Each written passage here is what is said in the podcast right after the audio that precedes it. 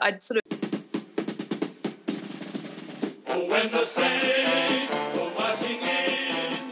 You might be here because you thought it was about golf.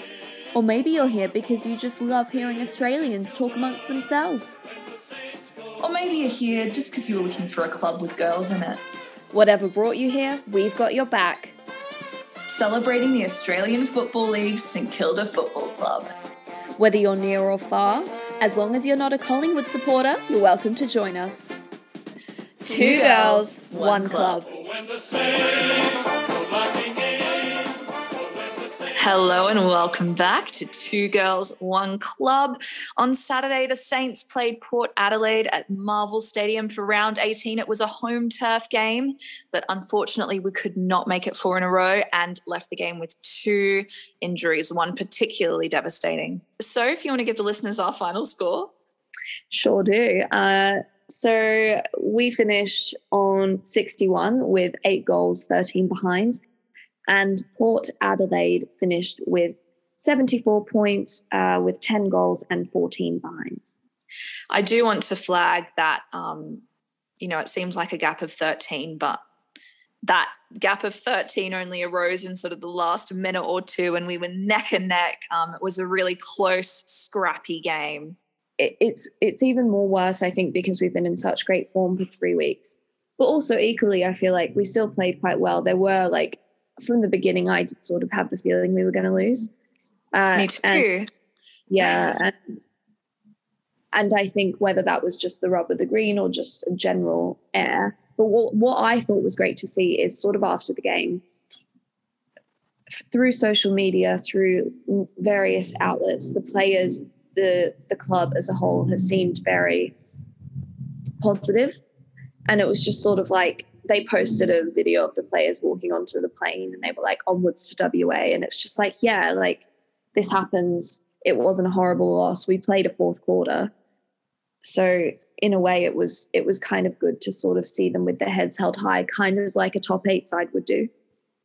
Yeah, exactly. It felt like more of a natural fluctuation because you can't win all games than it did a devastating blow. Of course, it felt devastating in the moment, but not in the context of things. I mean, yes, it could this make or break us getting into finals? Absolutely, it could. That's the way that the season's played out. But those positive signs weren't gone. And I just wanted to actually flag a couple of things that Rats said in the press conference afterwards he you know he kept saying that these kinds of fluctuations can happen and that you know he told the players it wasn't all doom and gloom. They kept to the plan. It was a scrappy game overall and there were skill errors but overall they followed what they were meant to do and skill errors are going to happen anytime. He he kind of said that what really we were lacking was our um, defensive strength and that they want us in the one-to-one contests. So they want us in one-to-ones at both ends of the ground and then that made the difference for us in terms of um, we you know we let them capitalize on in getting goals. Um, and i wanted to put it to you sophia. I know you know their player mackenzie was so good. Um, he was matched up against king and I actually felt as though with that one player, without him, could have changed the course of the game, actually, because that was such an intense one to one matchup that unfortunately Mackenzie just got the better of King because of experience. Yeah, yeah. I agree with you. That could have possibly changed the game. I also want to say that every time they said Mackenzie, I thought they meant ours, but they never did. Just to comment on what, what Brett Ratten said, obviously he knows more than me. He's a coach. I just merely watch. But I thought the defense was pretty good in all, you know, in in one to ones, yeah, that's a bit broader sense. I just think in general, defense in their Ford 50 was pretty good as always. The thing that let us down, of course, for me, was kicking. And I was just watching it thinking, like, I'm sorry, but you're you're playing at an AFL standard and you can't kick, you know, eight out of ten set shots in front of goal. It and I know that I am not an AFL player, but it, it's a bit like frustrating when it's a fairly easy looking set shot in front of goal and we just keep missing them. And it, I agree with you. I agree with you, and we'll talk. We'll definitely talk about more about that in the journos uh, section as well, because um, the journalists had a little bit to say on that, and I, I think it is sort of an AFL wide frustration at the moment too. I also wanted to just um, just uh, flag a couple of quick little funny things. One was that last week we were talking about how we we disagreed with the with the um, journalist in that we thought that it wasn't yes we've had a bit of tinkering in the defense but we think overall it's the mindset which has been the change. And brett ratten pre-game was asked a similar question and he agreed that it's the mindset more than the tinkering in defense. So i just want to give us a little plaudit for that um, Yeah. and interviewing him was uh, a couple of people but one was nick riewoldt and i've never seen brett ratten look so uh, kind of a little bit uh, is churlish the right word? Just a little bit bashful, a little bit happy to be speaking with Nick. Obviously, they've had a personal relationship in the past, or they've got some sort of direct connection there. Well, they don't. Brett Ratten didn't coach him. Well, then there's mutual admiration. I didn't know if Brett was an assistant at the time Yeah. when uh, or not. Yeah. And then I also wanted to flag that in the press conference, one of the journalists said to Brett Ratten, "Do you like what you're seeing from Connolini's first few games?" Connolini. Yeah, that's what he said. Gosh, that journalist needs to catch up. Not Oh everyone's Italian, mate. I Um, know, not everyone's Caniglio. I haven't watched the press conference. I'm Rattolini, King Alongi, Clarkioni, Rivioli's suddenly ravioli. Memberino. Steele just becomes spaghetti. I'll, I'll set the scene. So we didn't have any crowd because of COVID lockdowns. And It was meant to be a night game, and then it actually got shifted to earlier in the day, I think, to avoid turning people away at the gate, uh, get it out in front, give them a bit of a, uh, I don't know what the word is, I don't think that was why. was it? Okay. Well, no, I think that was why. I think they decided they weren't going to have crowds. And so it made more sense to, instead of saying to everyone, you can't come, it made more sense to have the game earlier so they guarantee that people won't show up. I think it was because they had to reschedule a lot of other games in other cities. Like Sydney Swans had to quickly leave Sydney, so they had to change times of other games. You know what? Your thought makes more sense. So, Sophia, uh, what do you what do you think? Tell us what your thoughts on the game were, and just just any of your general uh, impressions. So there was a clear push in the back on Max King in quarter one that was not paid. There were quite a few like little things that I was getting very frustrated with that were not paid uh, throughout the game by the umpi- umpires. Crouch got elbowed in the chin. Oh, that was, and it wasn't an elbow; it was a, like a hand, and um, we we frustrated with the butler with Butler getting away with his. Then Oh, the little throw. I wanted to ask you about that because everyone was like, "Oh, makes me sick watching that," and I actually could, I did, I I couldn't tell if it was a throw or not from the footage that we saw. So Butler had the ball and sort of handballed it over his shoulder, kind of looking like he was just chucking a coat over his shoulder as he got up off a seat. But it did somehow look like a throw if his fist wasn't touching it the entire time. His fist was touching it. There wasn't as much of a punch action as there normally is with a given handball. But I would still count it as a handball. And I think the umpire was good to not rule it as a throw because if it was ruled as a throw, it would have replayed. And then the umpire, commentators, sorry, would have probably been like, oh, you know, there is a bit of a fist to it. So Oh, I think that it's easy to look at it and say it was a throw. I think that it, it, it definitely could look like that quite clearly, but I I don't think it was clear enough to say either way. So yeah. I kind of hate I didn't like how like voracious people were about it. I also Yeah. think it's just easy to think that Butler's being cheeky because he is a bit cheeky. yeah. And we don't we don't go by personality in football.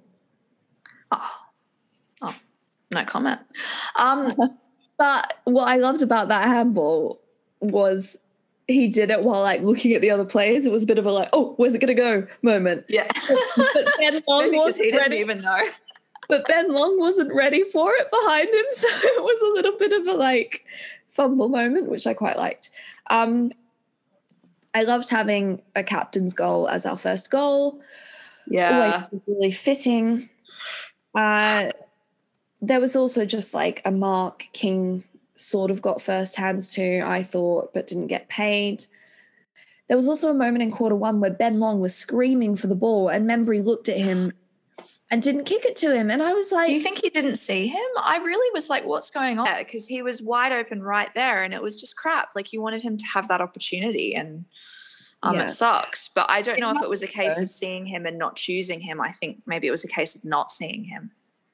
I don't know. It also could have just been like, nah, Membrey wanted to wait for a bigger pack lead. I don't know. Like, Weird though, because Long was like right. It would have been hard for him to miss from where he was. yeah, yeah. Uh, Highmore and Crouch were both great throughout the game. I thought Highmore is one of the unfortunate injuries uh, with a hand injury, I believe. I haven't read more into that. Have you? He's got a fracture. They a scan revealed that he'd broken his hand, and he actually broke it, I believe, in the first quarter and kept playing all the way through the game. And he held on to all those intercepts. He did. They did strap it up for him at halftime, I think. But um, do you know what though? I will say that I I actually do agree that I think our defense was weaker this week than it was against Brisbane. But Oh, it yeah. also just could have been the way that Port matched up against us versus Brisbane. Yeah, totally, totally.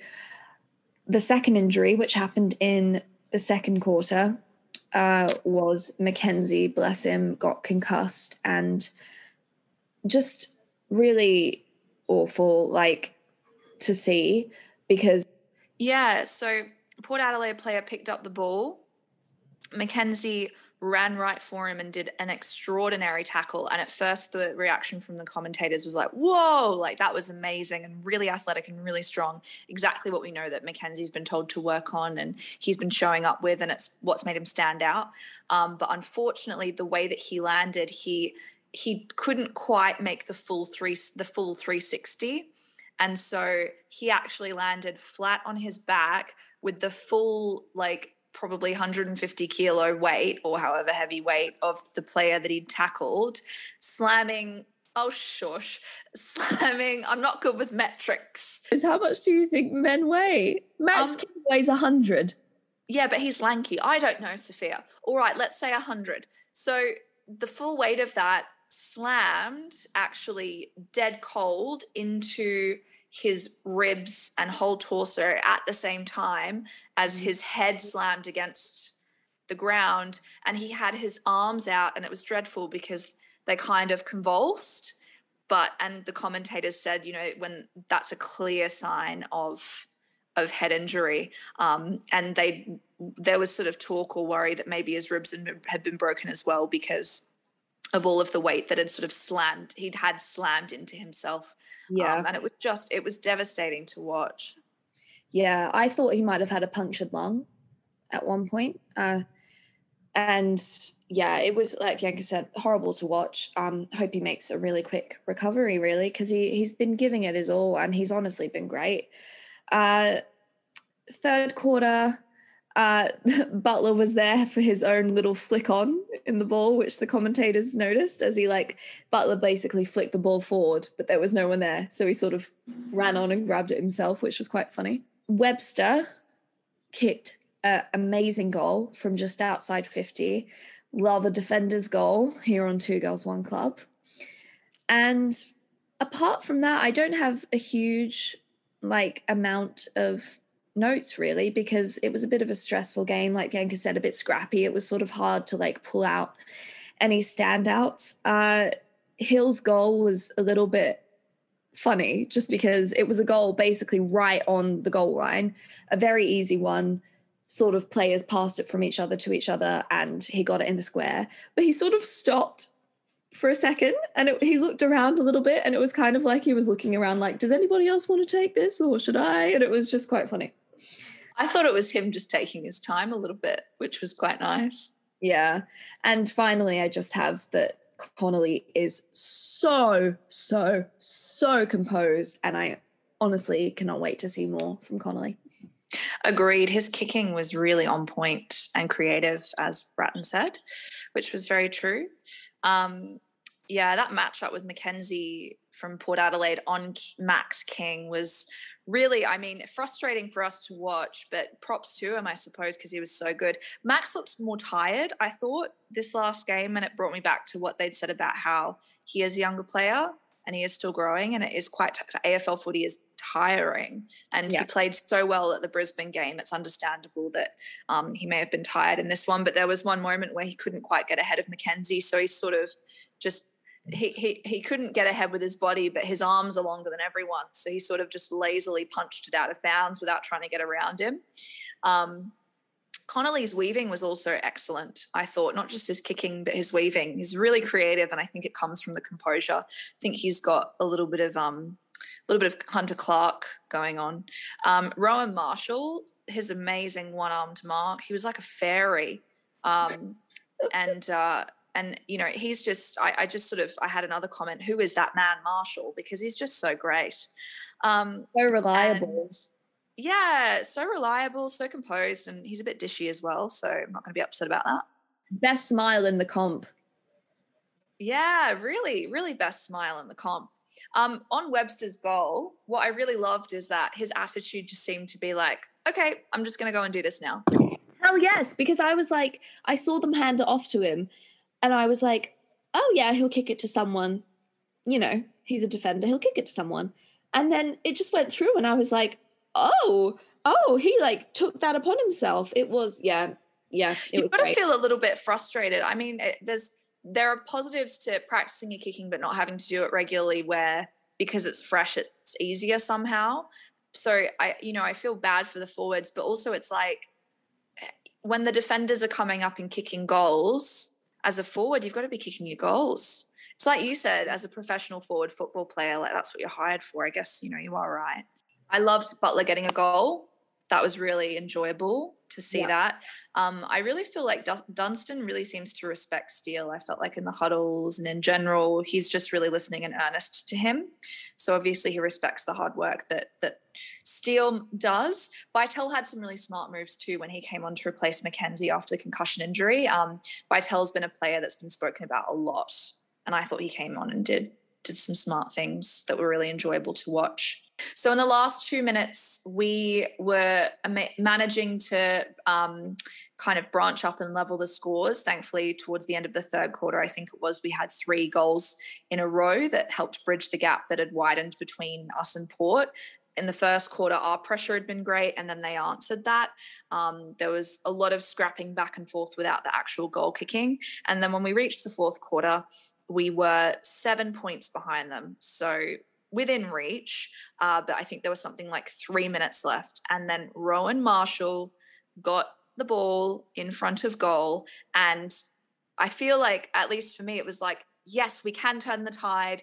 If we get this, then we only need one more score to level or best. And I really had hoped he could do it. And Rowan kicked it through for a behind. And I still felt at that point, okay, it might it's might be within our reach now. It's just a goal the difference. And there are like two minutes left on the clock. And then there was a turnover, which meant that they got it back, shut us down, and answered with a couple more goals that meant that we weren't coming back, um, a couple more scorings. So it was, you know, on the edge of our seat at two minutes, it was still within our reach, which was really exciting.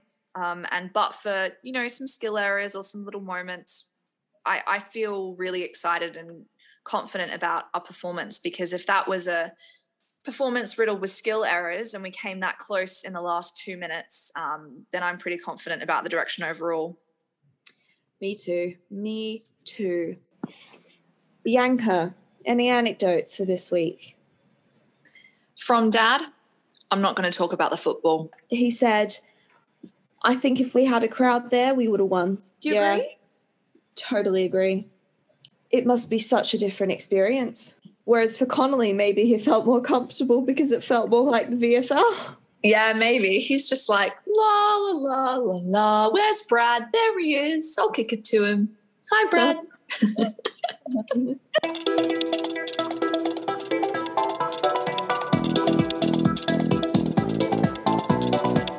Let's move on to the journos section.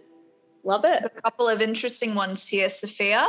The first is from our fave regular recurring guest, Ben Waterworth at Fox Sports with the 321. I've given you the second takeaway there. Horror blunders cost Saints golden chance. Sophia, would you please read that one out for us? Of course. He says, Perhaps the Saints were just trying to be too cute with the ball. Whatever the case, a series of howling errors likely proved the deciding factor in a tight, tight contest at Marvel Stadium on Saturday. Ironically, it was youngster Leo Connolly's composure and precision with the ball in hand that set up the first of the Saints' lapses. A bullet kick across the defensive 50 led to an easy handball receive for Brad Hill, whose usually clean use came undone as he butchered a ball right into the hands of Charlie Dixon. Ugh.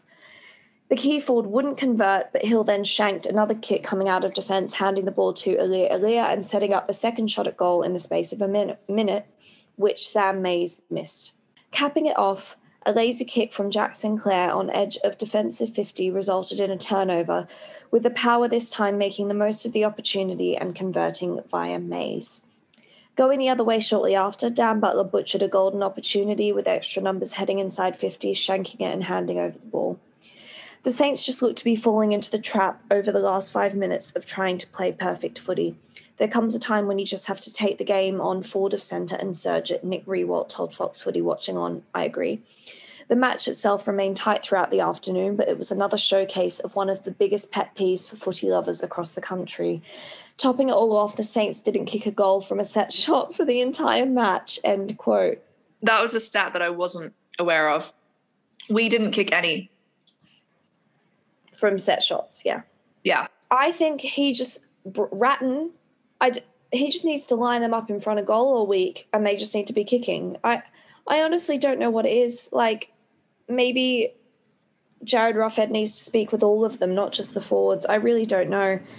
It's really frustrating because it's what it seems like it should be the easiest part of the game because it is for so many teams. And I agree with what Nick Riewoldt said, like trying to play perfect footy for sure. I don't know about the perfect footy comment. I just guess I just couldn't really see it. Maybe I just don't get it. Unfortunately, the hands of Brad Hill, they got a couple of shots at goal, but they also missed. You know, it seems to be, and as they've said, that it's footy lovers across the country league wide. And commentators have said that several times. I still think about Brett Ratten harking back to Jack Higgins saying, don't stay too long and tire yourself out because he was just practicing his goal kicking over and over and over again and then got so much heat the following week because he missed shots at goal that could have sealed the deal. You know, so I think yeah. it's mental. Yeah, With a set shot, you have you have more time to think about it. You, you you you know, and and that's why so many things that happen on the fly in the heat of the moment, your instinct kick, kicks in. And athleticism is all about what your body knows, not what your head knows. Yeah, I suppose. Yeah, it, it's definitely league wide. I agree. Like majority league wide, I suppose. The next one is from The Age. Thanks, Auntie Sue, for sharing this one with us. It is called AFL 2021 Digging Deep How the St Kilda Saints Rolled the Sleeves Up to Revive Their AFL Season by Peter Ryan. Sophia, would you read that for us? Yes, he says, all of a sudden the Saints are moving close to having selection pressure, something absent from the side for some time, with Dan Hannebery and James Frawley two VFL games away from being in the mix again. They are under no illusions as to where they are at, however. Ratten understands that finals remain a tough ask this season, with five of their remaining six matches against teams in the eight. We have always supported the players. Our players are the most important thing at our footy club. At our footy club, family is first, Ratten said. Win, lose, or draw, the Saints are in a better spot. So, this article came out before the game. Um, and I just like it because I, I, like how it ends with win, lose, or draw. We're in a better spot. And I agree. And I think it would be a mistake to come away from this game feeling overly deflated. I think it was a fair match. Yeah, no, totally. I agree. I completely agree. Thoughts on selection pressure? Yeah, I agree. It's what you and I kept saying. Like, it's so great that this isn't even our uh, regular best 22, but there's still people pushing for selection like Bytel and Loney and all these, you know, usual suspects. And Connolly. Oh yeah. Think about it. We've got Patton, we've got Geary, we've got Coffield, all of them not playing, all of them having played so much. I mean, that in and of itself, such a good sign. Yeah, Clark as well. Mm-hmm. Yeah. Although I wonder, I actually think the midfield's maybe the best it's ever been well, it was during the Brisbane Lions game. For sure. And I also wonder whether Bytel and Byrnes are too similar. Hmm, that's interesting. I don't know. I, I think they bring a different energy. I think I think Byrnes is more of a thinking, creative player, and Bytel's more grunt, more athleticism. Mm. True. I guess I just mean in terms of a spot in the midfield. Oh, I see what you're saying. Uh, I don't know. I think they could complement each other because of that. I just think they've got complementary styles. I just wonder now if um Clark Clark has a spot actually compared to some of the others because Oh, he's got precision and grace. But what we've needed and what we've seen work now is grunt. yeah, no, but I think he has a spot. He's just such a star, isn't he? He's such a star. But now that you said that about complementary between Byrnes and Bytel, I really want them to become this like iconic midfield duo. Me too. They just would look great together. I want to see them sort of slamming chests Yeah, and the double on a B. goal or a win. Yeah, and the double Bit B. of a hair ruffle. Yeah, yeah. They're both kind of the hot shots, aren't they? Bytel and Byrnes were the two hot shots, and they both have last names starting with the same two letters, which is interesting. BY. It's time for player PSA. So this week, Bianca, I have got Jimmy Webster trivia for you. So Jimmy Webster was selected by St Kilda at pick number 42 in the 2011 national draft. Uh, he has always played defense really consistently. Uh, he was out of action for a fair bit of last year with some injuries, but it sort of seems to me, at least, like he's sort of becoming into his best form now. In his I would sort of- agree. yeah, in his sort of early senior years at the club. Uh, yeah, and he also seems to be really good pals with Tim Membrey from social media. All good signs. Question number one What number is Jimmy Webster's jumper? A, 29, B, 19, C, 39, or D, 9? Oh, it's not nine. Uh, I think A. Correct. Good memory. He is number 29. Question number two What injuries kept Webster to a handful of mainly VFL games in 2020? A. Hand and back injuries. B. Shoulder injuries. C. Cheek and jaw injuries. Or D. Foot injuries. You'd have to be doing a lot of talking for your cheek and jaw injury to to keep you out for a whole season. I'm going to go shoulder. Incorrect. It was hand and back injuries. that kept him out for most of the year. So he played the final three matches of the VFL season. Ah, that sucks. It does suck, yeah. Uh, and I believe he also had a fractured cheekbone at one point this year, and he, was out for a week. So, question number three How tall is Jimmy Webster? A, 6'1, B, 6'3, C, 5'11, or D, 5'8? Ooh, I think it's six one or five eleven. But then you put him up against the others. Six one. Correct. He's six one. Yeah, I felt like I felt like after knowing now that Ben Long is six foot, it puts things into perspective. Question number four: How many goals has Jimmy Webster kicked in his AFL career?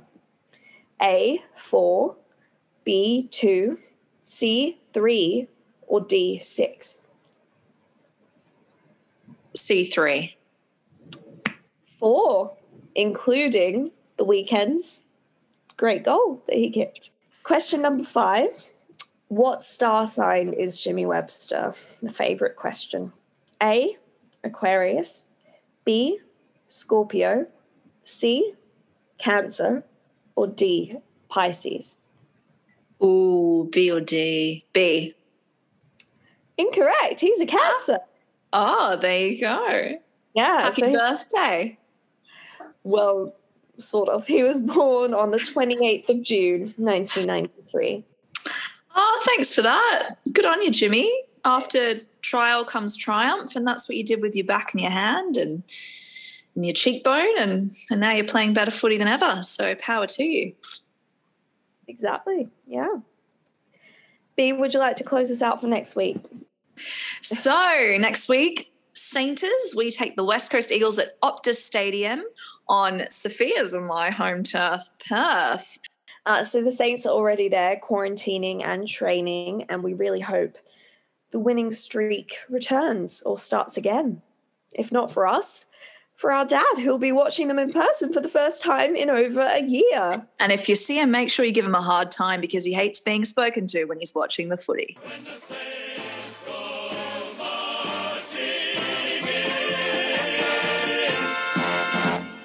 We've had the idea of maybe taking some friends here to the Australian pub and watching the match. Um, and I floated the suggestion and they seemed really open to it. And then I went, oh, no, it'd be too stressful. I wouldn't want to talk to any of you.